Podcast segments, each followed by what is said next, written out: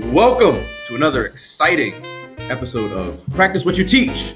This is a weekly teaching podcast here at Manassas Park High School, starring myself, Mr. Hare, along with my two other guest hosts, Mr. Lumpkin Yo. and Mr. Moreland. Hello. Today we are excited because we have the incredible, the inimitable, and another word that starts with I, our lovely principal, Mrs. Calso. How are you? Hi, I'm great. Well, thank you for that wonderful introduction. Yes, ma'am. We're glad to have you. We're going to ask you a couple questions, and we hope that you can interview with us and uh, participate in our burning question today.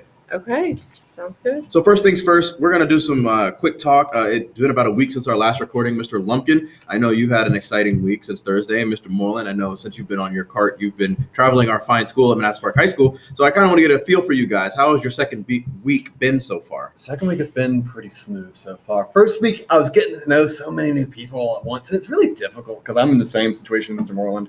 We're both cart pushers. Someone called it a gurney today, which is the first time I've heard that. That seems ad pro quo. Uh, but I, I been- hope not, but okay.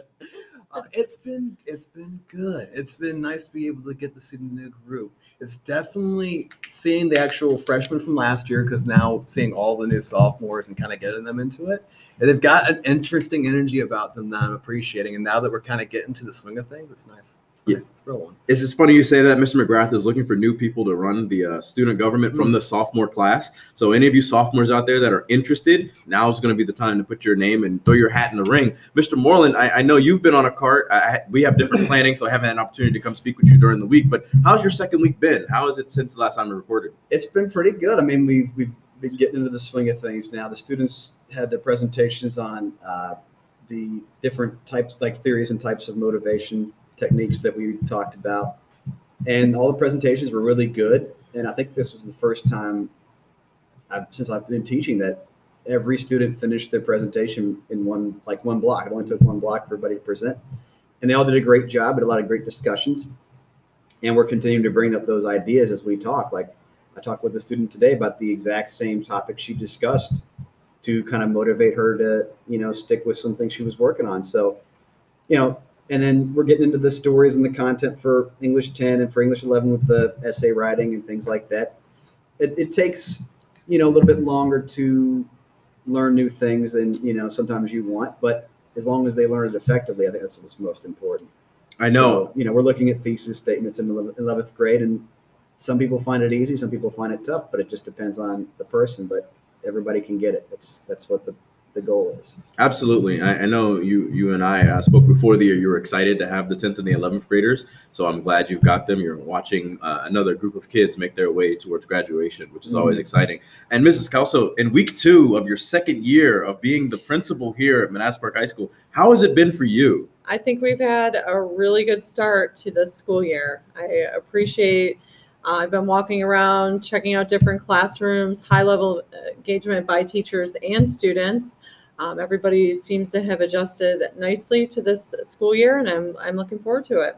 Excellent. So we're going to go into how we lay out topics. We're going to talk about our last episode really quickly. Last week we introduced everybody to kind of, hey, this is the second week. We're we're jumping right into it. Um, we wanted to talk about our clubs because it looks like we've got some news on our upcoming third week and fourth week of how we're going to be bringing people into our clubs. Uh, in addition to that, we want to go over the school news for week three. Our first football game is coming up on Friday. That's September the 6th at 7 p.m. We're going to be playing the Moret School. Uh, we want everyone that can come out to come out and support our boys so we can make sure we get out there and bring home the W. Uh, I also know we have some game club news from Mr. Moreland and Mr. Lumpkin. You guys want to talk about that quickly? But yeah, Again, so our interest meeting is going to be this Tuesday Mhm. In room uh, 345. That's Miss Westhafer's room upstairs. And what date is that? Is that, I'm looking at that's the 10th. Yeah. Yes. So Tuesday the 10th in uh, room 345. Excellent. Easy to remember. 345. 345. Now, anime news. You got any club on Anime News Club today as well? Yeah, it's looking like, well, we heard it on the announcements today. Looks like Anime Club's going to be doing their first interest meeting on Wednesday, September 11th. Yes, sir. We'll be doing that, I believe, in Mr. Hare's room, right? Absolutely. We'll be here in room 250 for the first interest club, or excuse me, first interest meeting of the anime club. Now, in my room, I don't have a projector, so this is just to gauge how much interest we have, and then we'll kind of step it up from there. Sounds good. I'm already hearing some input back from some people about Wednesdays maybe not being the best day in the world, but hopefully we can get enough people coming in and seeing where we want to go for the semester. Absolutely. I've I've watched and I've told all my students this. I've watched anime a long time, but this is certainly a golden age of anime. Able to get content day and date from Japan. It's it's actually pretty incredible to someone like myself, Mr. Moreland and Mr. Lumpkin, who for sure can tell you you had to wait months to get new episodes and they only came dubbed. Now, I want to kind of pivot here. Uh, senior portraits resumed yesterday, September 4th, and they were from 2:30 to 8 p.m. Uh, are we going to be having any more opportunities for seniors, Mrs. Calso? Yes, there will be a makeup session in November. So anybody that did not get their picture taken the last three opportunities, you'll be able to get your picture taken in November. You'll be getting a notice from Jostens about that, as well as anybody that wants a retake picture. If you want to have that done in November, you need to contact Jostens. All right, so you're gonna ne- get your next date in November. You will receive a notifications from Jostens, and, and then we will go from there as far as having you do that. I really want to pull up very quickly from our, our two co-hosts. I want to get a news story from each of you, and I'll give one myself. But any news stories, Mr. Lumpkin, you want to point everyone's attention to? Well, I'm gonna flex my nerd here a little bit because I ended up finding a story this week of a new fossil that came out of China. Oh wow, so, what you got? as an earth scientist, uh, one of my favorite things coming in here, and I used to work in a museum working on fossils, is uh, being able to talk about life that exists before us. And one of the tricky things is a lot of people know about dinosaurs. A lot of people know about other dinosaurs, but it, a lot of the other stuff that existed long before that, because life's been around on land for about 500, 600 million years, is the bugs that existed before then. The thing is, as someone who works with fossils, fossils are typically bone Yes. you're not getting much else unless you're getting tracks. Worms, insects, all the other crazy stuff that was working around on land, we don't have fossils of. But we can start to see some of the tracks of. In fact, there was actually a beautiful fossil that came out of China from I think this past week. They're calling it Mortichin Mortin Mortichnia. Sorry, I didn't Mm. practice that one beforehand. Mort- Mortichnia, the death trail of an ancient worm. That's impressive. Mm. I know Do there you have a, a date on that, a carbon date on that? I believe it's about 500 million years old Wow. which Wow. is very early for life on land. That's right around when plants are just figuring out how to get on land. So some of your first examples. That's pushing stuff back. It's actually really cool. That's very impressive. Uh, but the reason we don't normally see insects is because they don't have the hard tissues like bones Yep. and well, yeah, that's really about it. And shells yes. uh, for them to actually fossilize. So we're actually seeing trails and everything else, and they're worms that are about the size of my arm that have actually. And I'll just show the picture around. This is great for podcasting. I know, But so yes, visual. They're, they're showing some tracks here. Uh, it looks like they took a snapshot within the slate there, and and uh, it's really impressive that the March of Science carries on. I want to pivot to Mr. Moreland. Uh, anything you want to direct attention of our audience? Well, first off, I'd just like to say that it's obvious how interested Mr. Lumpkin is when he's excited about a worm that's the size of his arm instead of Absolutely, So it's good to hear that from our, from our science rock. teacher. Uh, I'm trying to focus on positive news. I feel like we always hear a lot of negatives, although the worm is is positive too. I'd say so. it's a good find. Um, so we're actually reading a story right now uh, in my English 10 class, Hearts and Hands, about a police officer, Marshall, who's kind to a prisoner. Uh, and if you want to learn more, you got to read it yourself. So, you know, that way you, I don't give you the story. Of course. But the article I found kind of relates to that. It says Wichita family thanks officer for act of kindness. In Wichita, Kansas, a police officer mowed the lawn of an elderly woman, and her nephew wanted to find him and express his gratitude for him. Police officers, you know, they don't have to do stuff like that, but some of them do. I mean, I know there's a lot of animosity in some communities between the police officers and the communities. And, you know, sometimes it's for good reason. But if you think about it, they're still human beings too. And, you know, just like the people that have problems with them, if they could just maybe communicate and have situations like that in the neighborhoods, which a lot of them do and try, then you know maybe it can mend the wounds that are in those communities. And you know, it takes both sides to do that, though. I'm just glad that this officer is doing something for the people of Wichita and trying to promote good relations between the police and the community because they should be the community. I mean, that's that's their job is to protect the community. So. Absolutely. It's always good to hear good news. We're always pretty negative from time to time in the news, but the fact that we can talk about something good is always a pleasure. I uh, went I, and to piggyback on Mr. Lumpkin, I'm also going to flex my inner nerd a little. Uh, they actually have a new research coming out of Linköping University, which is over in Europe, they have spreading light over quantum computers. So, a quantum computer, as I talked about in our first episode, is a computer that has the ability to be in multiple states. So, if you have a password, instead of just trying a bunch of a series of passwords, you try all the passwords at once. Well, they figured out a way to turn a conventional computer into a really close facsimile of a quantum computer, which is going to help us actually build those quantum computers in the future, particularly with Denmark, which is where Linköping is located, is looking to have their first quantum computer within the next decade.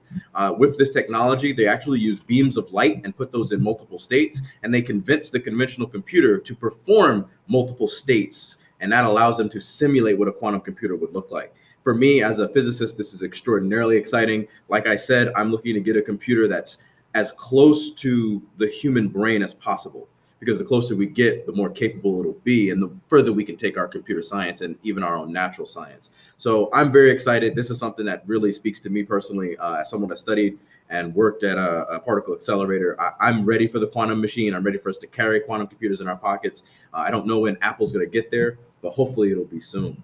Uh, from there, I'd like to pivot directly into our new segment. I'd like to interview uh, Mrs. Calso, if that's okay. Uh, I gave you a, a lead in and kind of snuck my questions into you before we got in here. So she does have some of the answers. She got a couple of spoilers, but I want to start with uh, where did you grow up, Mrs. Calso? Do you know where I grew up? I know you grew up in upstate New York, uh, near Buffalo, but not. I don't know if that was in the city No. proper or not. It was not. It was about 30 miles south of Buffalo. Yes, ma'am. A very small town, population about 5,000. So if you can imagine that, um, you know, it's a place where everybody knows everyone, and it's close enough to the city to get to, but definitely in farm country. Lots of uh, farms and animals and that type of thing. The school district that I went to was the second largest in area in New York State. So sometimes if I want to go visit a friend, it would take me 25, 30 minutes to get to their house to see them. Um, I know that's not the case in Manassas Park because you can pretty much walk Yes, you wherever. You can get on foot and be anywhere within about an hour. yes. And it snowed a lot. So, um, you know, getting from point A to point B, we always had school. We rarely had snow days, even though it might snow one foot overnight.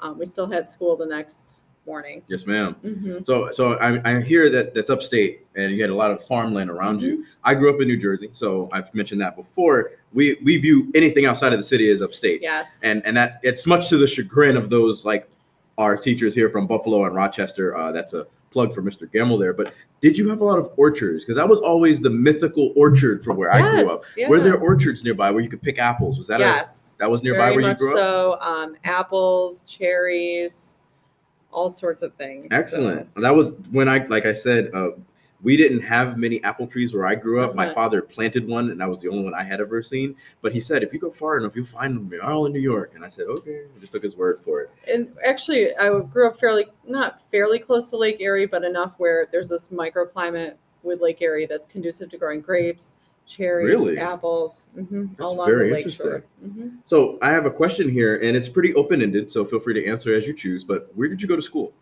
Where did I go to school? Yes, High ma'am. school. High school, college, grad school?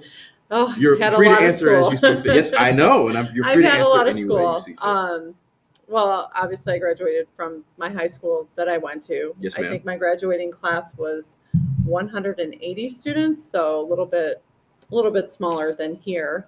Um, I ended up going to a um, under my undergraduate degree is from Hobart and William Smith colleges, again in upstate New York, Geneva, New York, which is in between Rochester and Syracuse. It was a small college. There were a total there was a total of about 2,000 students. So again, kind of a place where you get to know everybody. Um, but there, we were really encouraged to study a lot of different subject areas, a lot of interdisciplinary um, classes. There was definitely a gender twist to things, which I think was good.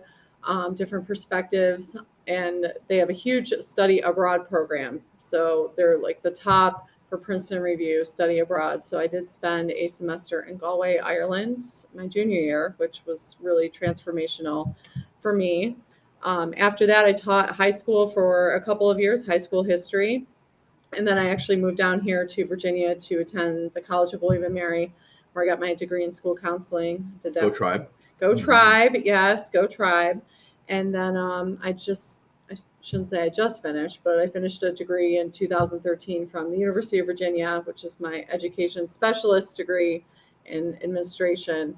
Um, it's not a PhD.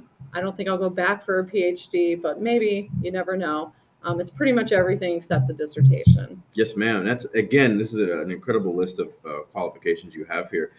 Of the schools that you went to, which one do you think really set you on that path for being a teacher? Because our next question is, what inspired you to go into education?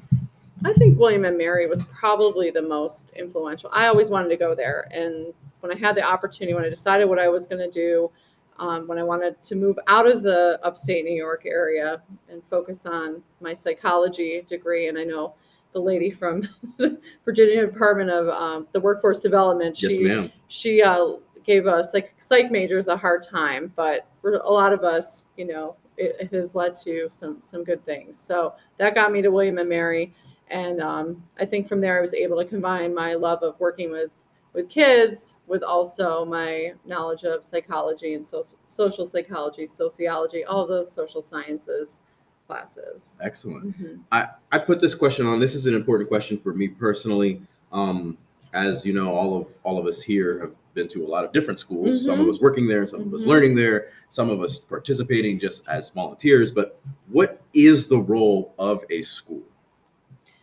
it, this is an interesting question because I think in some ways we're still caught in an industrial age idea of school, while at the same time we're trying to go somewhere new with that. So I think it's an exciting time to be an educator. It's an exciting time to be a student because we're sort of, I think we're really trying to move out of that industrial age thought of the brick and mortar school building into maybe something more. Um, and by more, I mean not only the academic piece, but we're also looking at the whole child and how we're we're making sure that we've helped everyone meet their full potential. Absolutely. And and finally, and this is again another question that really speaks to me personally. Um, uh, my father was it's very important to him to always have me read a book. If I was walking around without a book, he found one to give to me. so I, I want to ask you this: What are three books? You can have more or less, but what are three books that have influenced you that you would recommend to the student body? I think that's a tough, tough question. Um, you know, I think depending on different periods in your life, certain genres might resonate with you more than others. Um, I've read, I tend to lean more towards nonfiction, so I read a lot of autobiographies, like actually coaches, a lot of coaching Sure. autobiographies. Um, Pat Summitt, all you women's basketball players Absolutely, out there at the University of um, Tennessee. excellent autobiography um, biography i think of sally jenkins helped her with that so you know some of those types of books have been really influential for me. John wooden um, at UCLA. mhm. so those things can be applied to life. I would say on the road by jack kerouac was a, a big one for me. I read that when i was on my study abroad. And since then i've really had a, a love to travel to explore to reflect on on life. Um, a good fiction one i also like apocalyptic post-apocalyptic um, genres so station 11 Hmm. i'm not sure who wrote that but it needs to be a movie i could not put that book down it's excellent so th- that the road is another one very dark The Road. the road. The road. Did you watch the on movie? Yes, I think I had a nightmare. night. but I, I could, I love that. I love that type of genre. So, um, you know, those are just some of those. The first like real book, big book I ever read was Gone with the Wind by Margaret? Mitchell. I had a fantastic seventh grade English teacher who just, she just made us love reading and, and we loved it. We just went to the library and checked out all these books and, and read and read and read.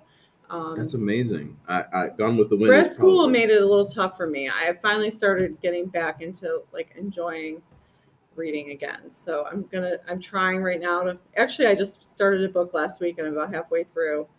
Um, it's a memoir of a, a chef and about her her life and her you know figuring out who she is. It's called Burn Burn the Place. Iliana Regan.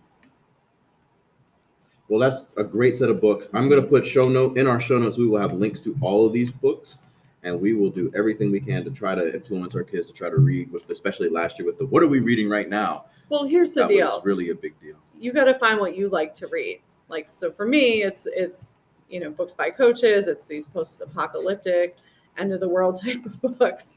Um, you know, but I think it just depends on what you're What interested your tastes in. are, absolutely. Don't force it. If you don't want to read it, don't. If you're not interested in it, don't just put it down and get another one. I think on my nightstand I have several different books, and maybe there'll be a time when I want to pick it up and, and read it again. Absolutely. Mhm. So we're gonna go into our burning question, but before that, we're gonna do an advertisement uh, for another thing going on in the school. This comes directly from Good Morning MP. If you're interested in more thoughts, opinions, and Manassas Park High School content, please remember to subscribe to Good Morning MP on YouTube, where you can watch current and past episodes of our high school television broadcast and receive notifications when a new episode airs. Now, back to our regularly scheduled program. We're going to hit our burning question, Mrs. Calso. I know you've got a tight schedule, but I want to hit this question. What kind of education system do you think is best? And I'd like to start with you, Mr. Mr. Lumpkin. What kind of education system do you think is best? Well, let's back up a second, and give some context. Absolutely. because when we're talking about an education system, that's going to be a really broad, abstract idea. So Absolutely. we're looking at American education system versus any other education system we're talking about. Because I'm going back to what we were talking about with what the role of the school was, as you asked Ms. Kelso. Like we're in this really industrial era mindset still that we're just now really starting to see this branching away from. I think we all we all looked at an article not too long ago talking about how different countries, China in particular, is moving away from their previous mindset where they were that really memorization, very rote, to being something different, being something unique. And I, I think if I'm looking at an educational system, I think the educational system has to. It can't be a rote. There's no one-stop cure to what an educational system has to be because it has to be based on the community it's serving. And I don't think I really kind of came to understand that until I came to Manassas Park and saw that there's going to be needs for any community that you get to. Needs for those who are working and being able to work around their schedules. Needs for people to be able to come and serve at really odd hours, be able to get people the education that they need. So the educational system that we need is really going to kind of be differentiated for everybody. But I really think the educational system that is going to be best is one that takes in constant feedback and is progressive and growing. I'm going to give a, a general wide answer that doesn't really answer anything. I really like that answer a great deal. Mr. Moreland, uh, you and I have had this conversation a lot. Uh, both of us spent a lot of time in the same area at the same time in Hampton Roads. Uh, tell me, what about you? What do you think is the best school system? I don't think it exists yet. And I think that what we should be teaching students besides, you know, like I, I tell the students all the time, it's an English class, but it's really communication. It's really how do you communicate? How do you present your ideas and, you know, analyze texts and that kind of thing. But I think if you think about it, like I've, I've talked to students before about just basic skills, like do you know how to cook? Do you know how to clean? Like if you had to do things for yourself, would you be able to do it? And to me, you know, that's kind of the thing. Like you would expect the parents to do that, but sometimes the parents are too busy. I think the school can kind of step in and, and you know, maybe not take the place of the parents, but kind of like make it to where everybody has the same opportunity. So you learn how to fix, you know, common plumbing things or something like that. If we have like those kind of things, that would help students be more independent. And students who don't have the opportunities that other students have, or the, the family support system could have an opportunity to learn those things at school.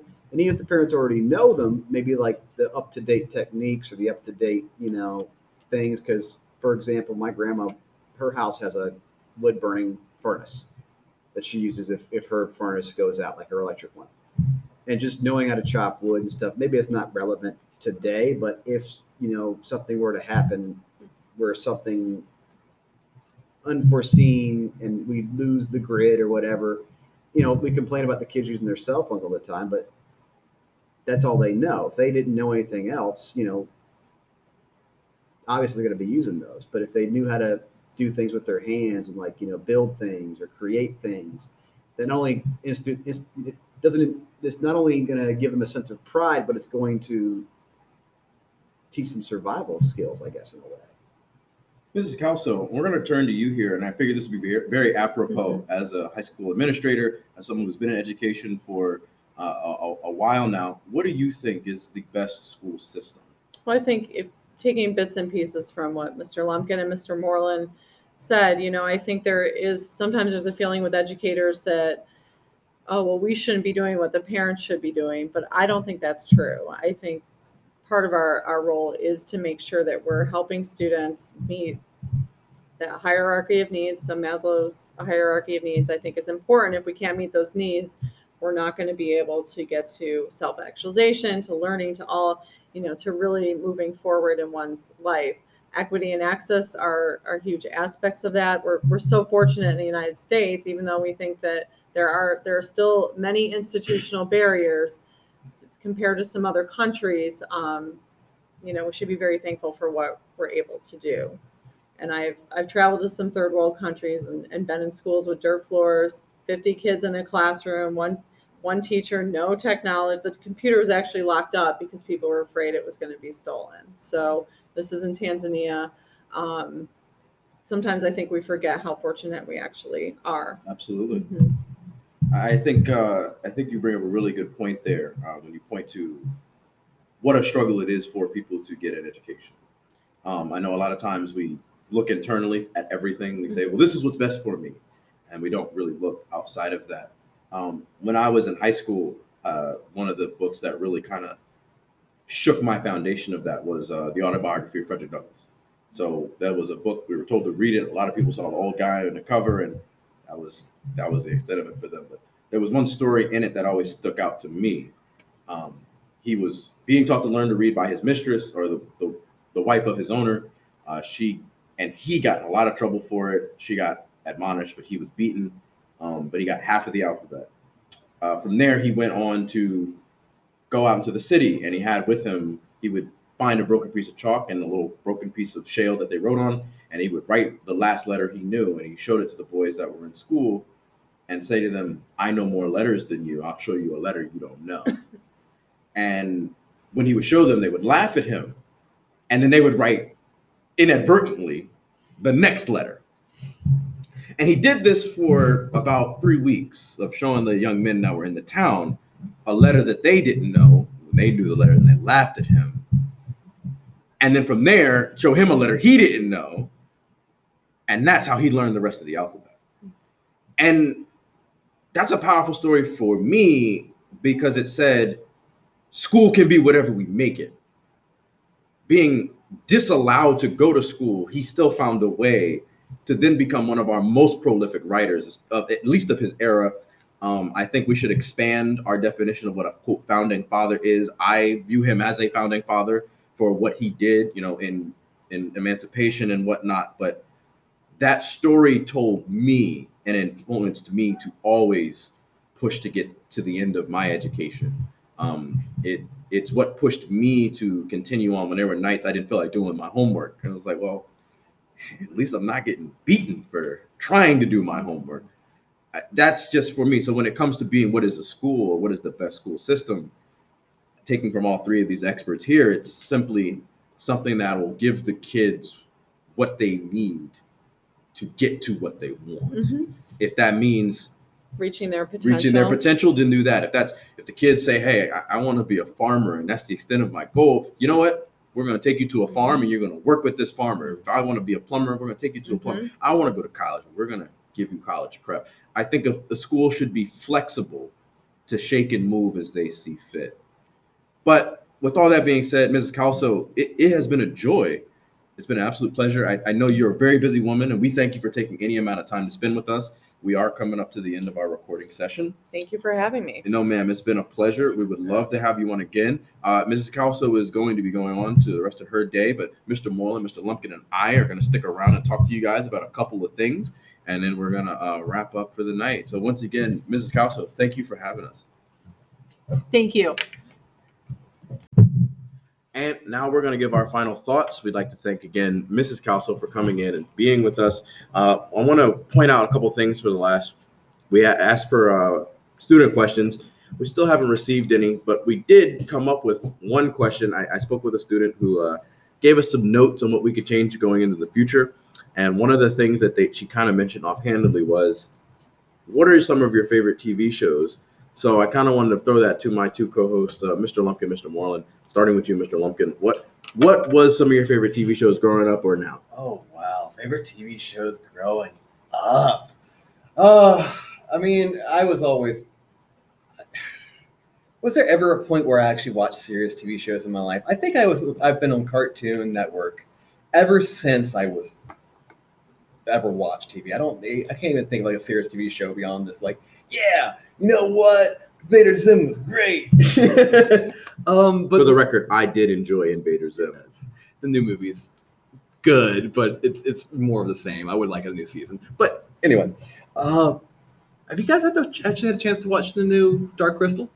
I have not. No. What what is that? So Dark Crystal's a movie that came out in 1986, 1989, something like that, where like made by Jim Henson, same guy who did, I believe, Muppets, I believe. Well, did all the puppeteering. and they just came up with a new series for it. It's basically uh, if Game of Thrones was a whole lot more fantasy and a whole lot really interesting character designs. For reference, Game of Thrones is very fantasy. yeah, but it doesn't have goblins. No, this one doesn't have goblins either. It's gelflings. It's the same thing.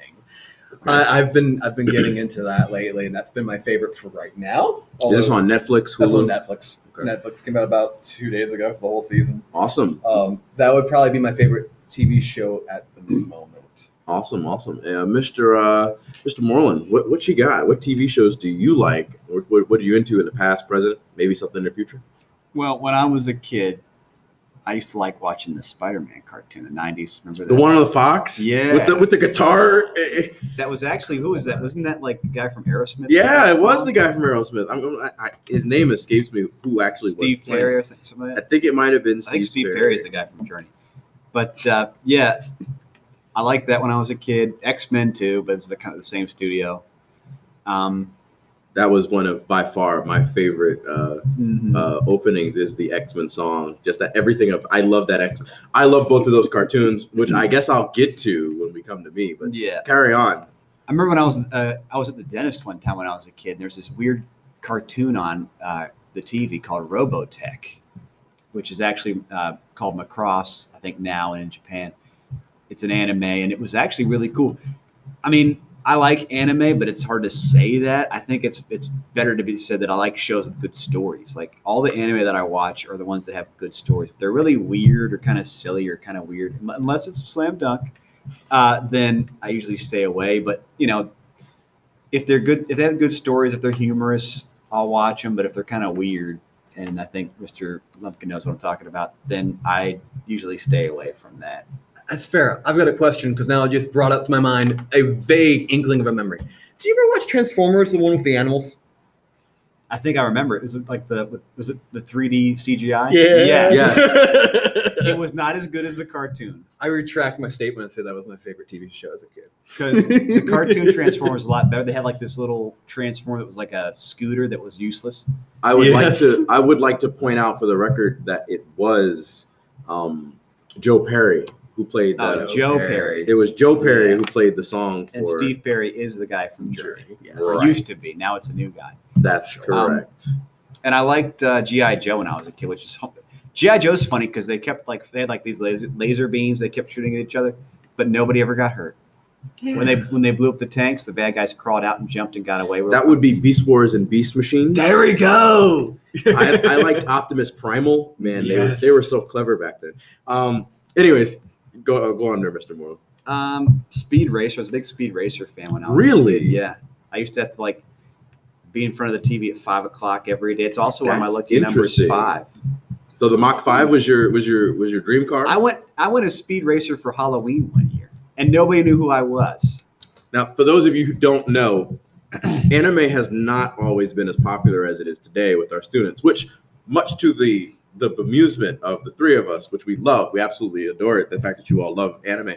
Uh, anime at the time was mostly bad dubbed and rushed people trying to fit everything they had to say in about oh four to five seconds. Whole conversations taking place within four to five sec- seconds.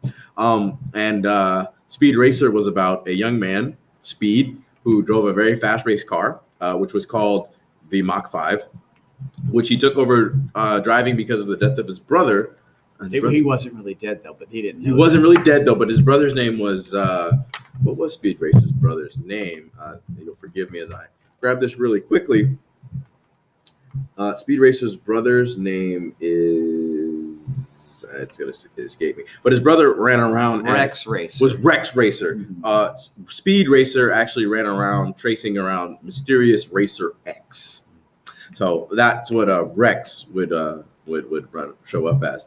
Um, but yes, this was when the this was the original. This was one of the first anime to be shown in America. Uh, to the point that uh, my parents had watched episodes of Speed Racer. It was not the first, but it was one of the first. Um, as far as myself, uh, if, if I'm allowed to uh, go ahead and, and and speak to a couple of TV shows I loved. Uh, as a kid, I, I watched mostly cartoons. Um, some of the cartoons uh, I did watch Beast Wars and Beast Machines. My my parents, uh, particularly my mother, was really into Transformers. So I also watched Transformers. Uh, they were more than meets the eye. Um, I was into a lot of the Disney cartoons of the era. So uh, this is after this is right after the era for say Mickey Mouse, Donald Duck, and them. So we had to instead of watching them and have assorted hijinks, we had to put them in new and creative scenarios. So I watched a lot of Ducktales. Mm. I watched a lot of TaleSpin. I watched a lot of Darkwing Duck, Mhm. uh, who was by far of those three had one of the greatest theme songs ever. that was back when you had to pay extra for the Disney Channel. In which my well, no, these were on ABC. Oh, okay. Uh, I also watched a cartoon of little known name uh, called Reboot, which was a computer. it was a computer generated cartoon about c- com- the inside of a computer, where the people who lived inside the computer played the games that came into. Oh, it. yeah, I remember. And that at the time, too. it was gorgeous. And it, at the, no, it's still gorgeous today. You bite your tongue. Okay. Um, well, the one guy looked like Joey Lawrence. Uh, that's because he was modeled after Joey Lawrence. Oh, oh, I Um, didn't know that. It was a Canadian. It was a Canadian TV show uh, that used to come on ABC. Uh, I enjoyed all of that. I used to watch a cartoon called Beakman's World, which again probably pointed me towards science, along with Bill Nye the Science Guy. I like Mr. Wizard better. I know, and that's the Mr. Wizard Beakman Wars. I was a Beakman guy. Um, as I got older and my tastes matured, uh, so did my cartoon tastes. Uh, I used to watch Gargoyles Mm. uh, which was a classic for the era. Um, uh, I was also really big into.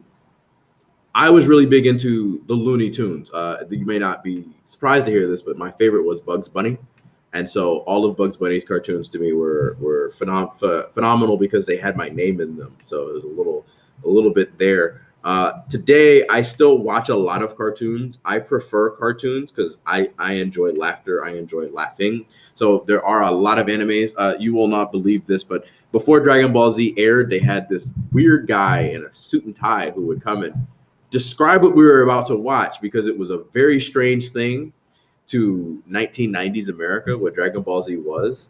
Uh, and he, it, it was very strange. You can find it on YouTube. Look it up. I'll probably put a link in the show notes. But uh, in addition to that, I, I watch today. I would say my favorite TV show is probably Archer. Um, I, I really, really enjoy watching that because it makes me laugh. Uh, my brother's name is Sterling, so to hear the mother character call Sterling's name, it's very nostalgic for me to hear my my my mother used to call Sterling in a very similar capacity.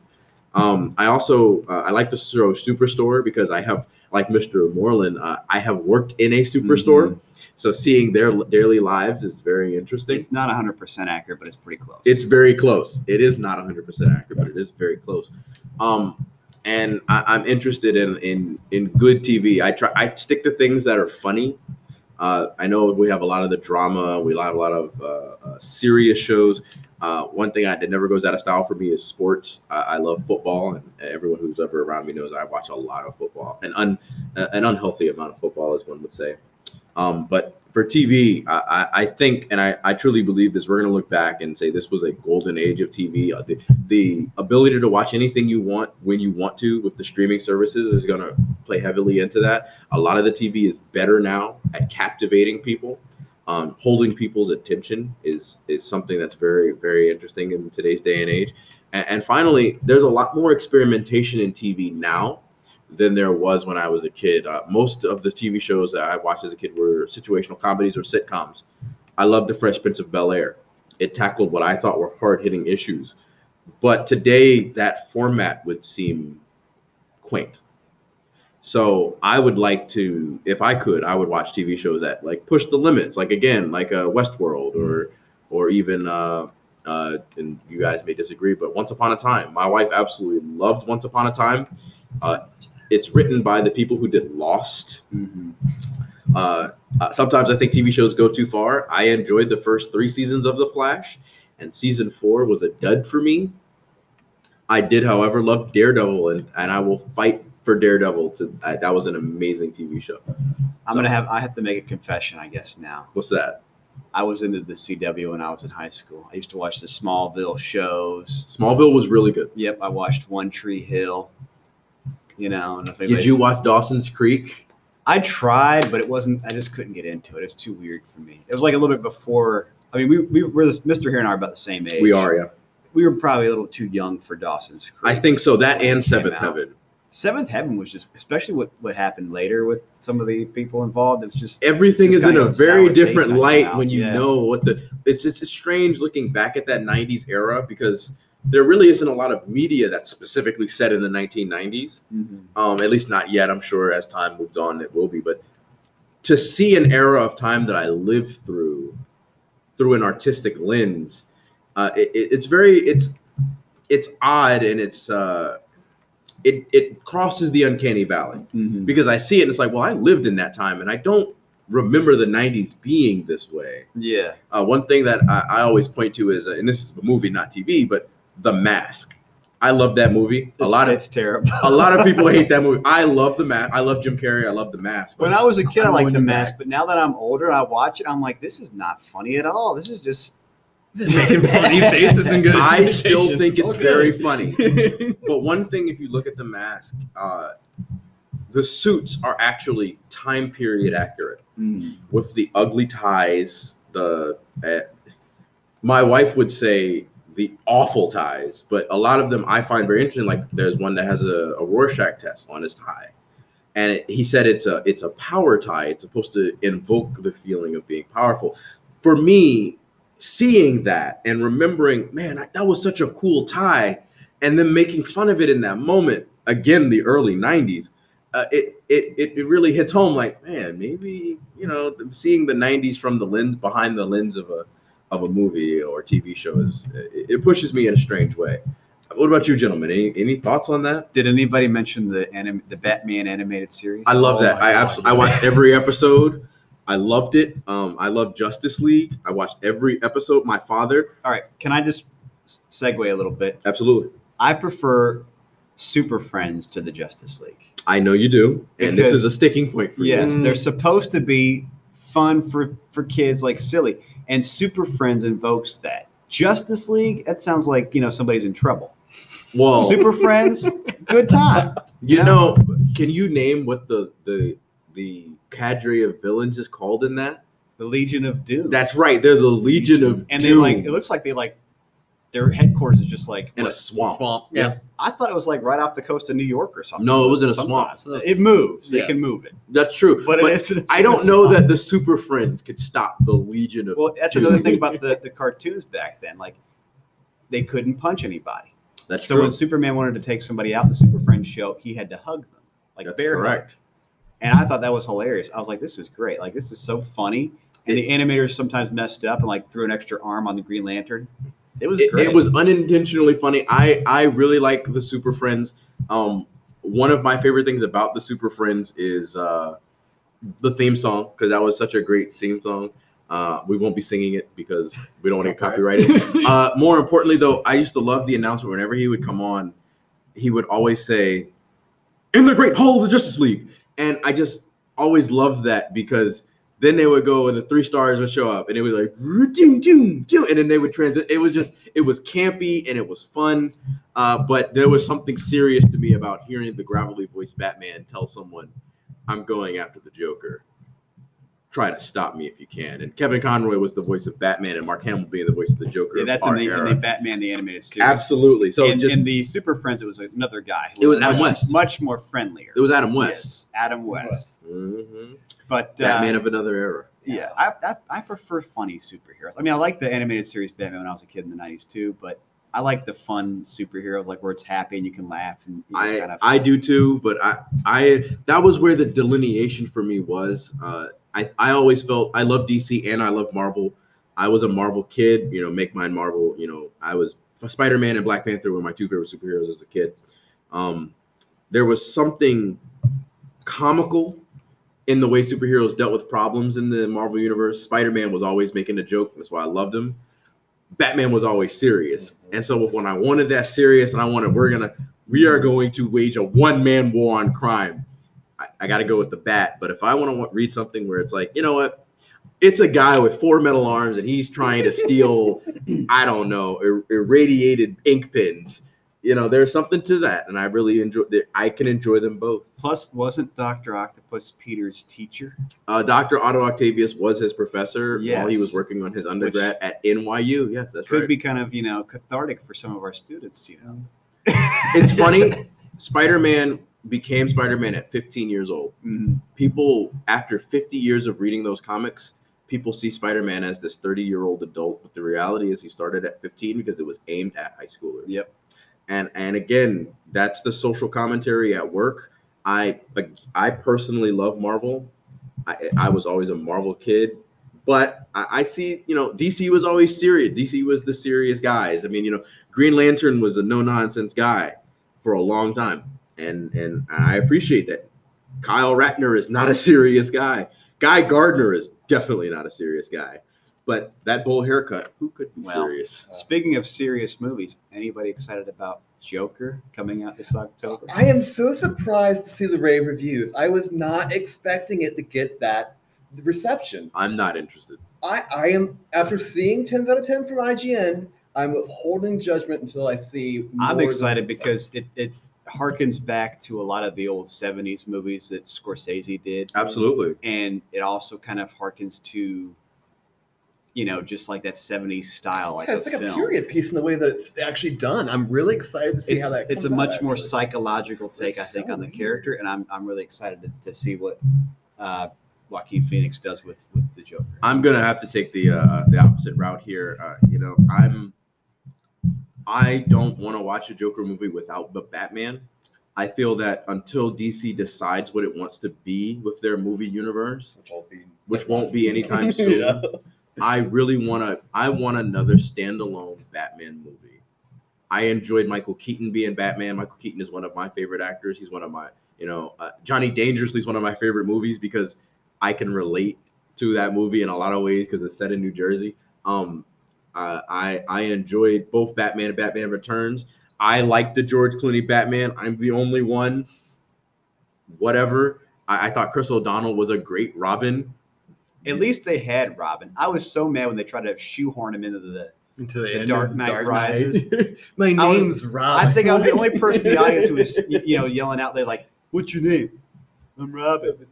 Robin's not his name. That's his. All, that's his. No, that was his government His name was Robin. Robin. Yeah, but Robin the character, his his. It's like Batman and Robin. It's not Batman and Bill. I mean, There's come been on. three or four, three. There have been seven different people who have Wow. been Robin. His name was Dick seven people have been Robin and never, never. The, kid, the, the alter ego is Robin, just like Bruce Correct. Wayne and Batman. Robin is the alter ego. That is correct. That being said, though, and again, I, this is a very unpopular opinion. I my favorite of the Nolan trio is Batman Begins.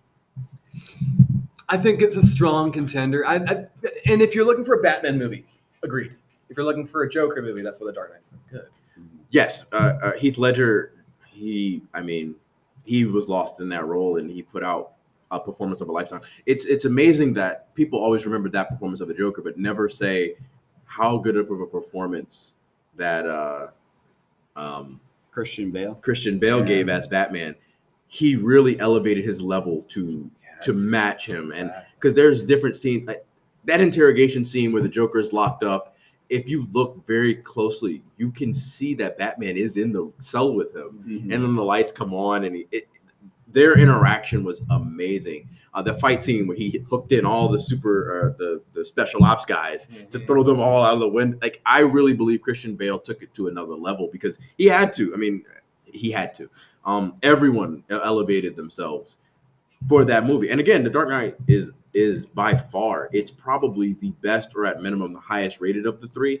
but my favorite is Batman Begins because it, it's such a perfect, it's a perfect confluence of uh, just what it meant to be Batman, especially with Liam Neeson, one of my favorite actors, uh, in the movie, and and watching the scene where they're at the docks and he's terrifying the bad. He's showing the bad guys fear, and the last guy who's shooting wildly, and he says, "Where are you?" Screaming at the top of his lungs, and all you hear is Batman come behind him, here, it takes him away. Just, I love that. It, it, it's a wonderful, wonderful storytelling. Nolan is a genius. I won't go see all of his movies, but Well, now Robert Pattinson's going to be. I'm excited to see it. I, I mean, I, I know British actors are are in vogue now, but I would love to see an American actor playing. And to make you kind of feel a little bit different about Joker, I mean, it's, it's not confirmed. I'll have to tell you when I after I go see it.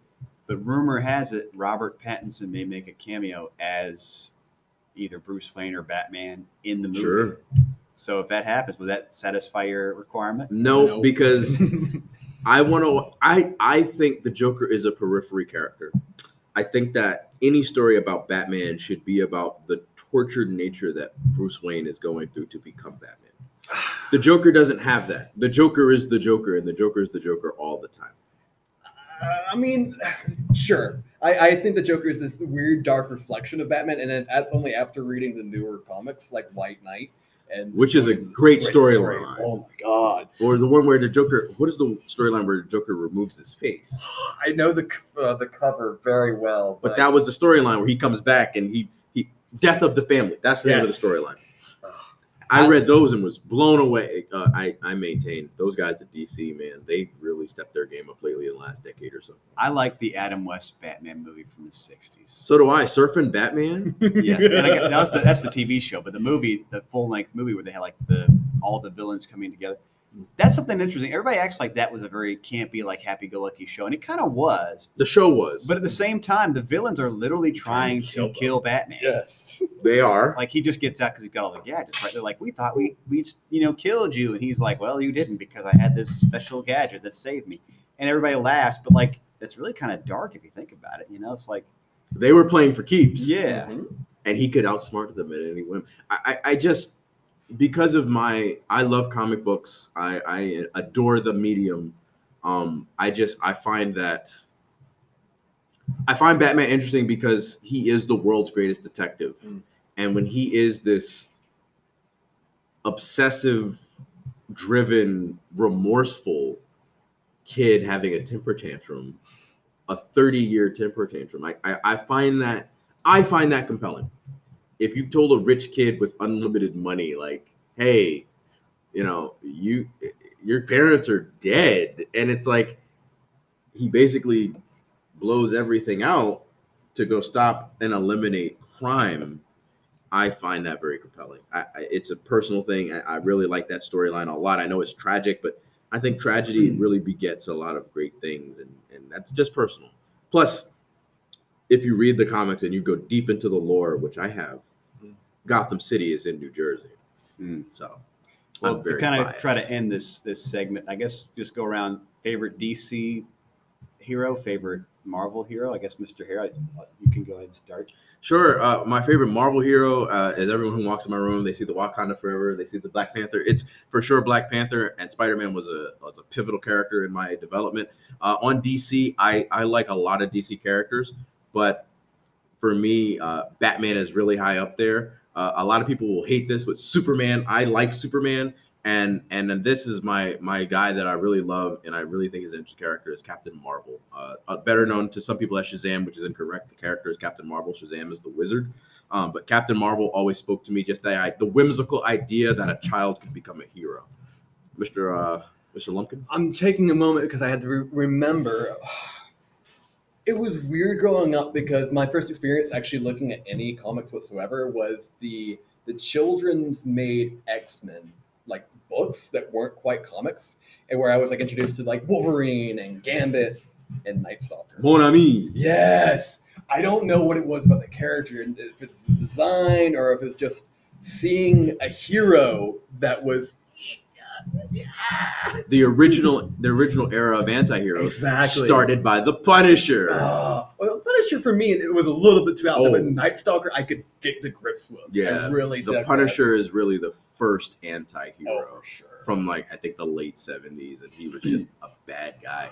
Hey, uh, Mr. Moreland, how about you? What do you, what's your favorites on both sides? For DC, I'd have to say it's Superman, just because I always thought it was so funny watching Super Friends how like Superman would just you know do his own thing, and everybody else would be like struggling to like like there's these giant ice monsters walking through the thing, and Superman just like punching them left and right. He could punch the ice monsters because they weren't people. That's right. and they would just fly off. And Batman and Robin had to do like this weird contraption with a batarang and the rope just to get one.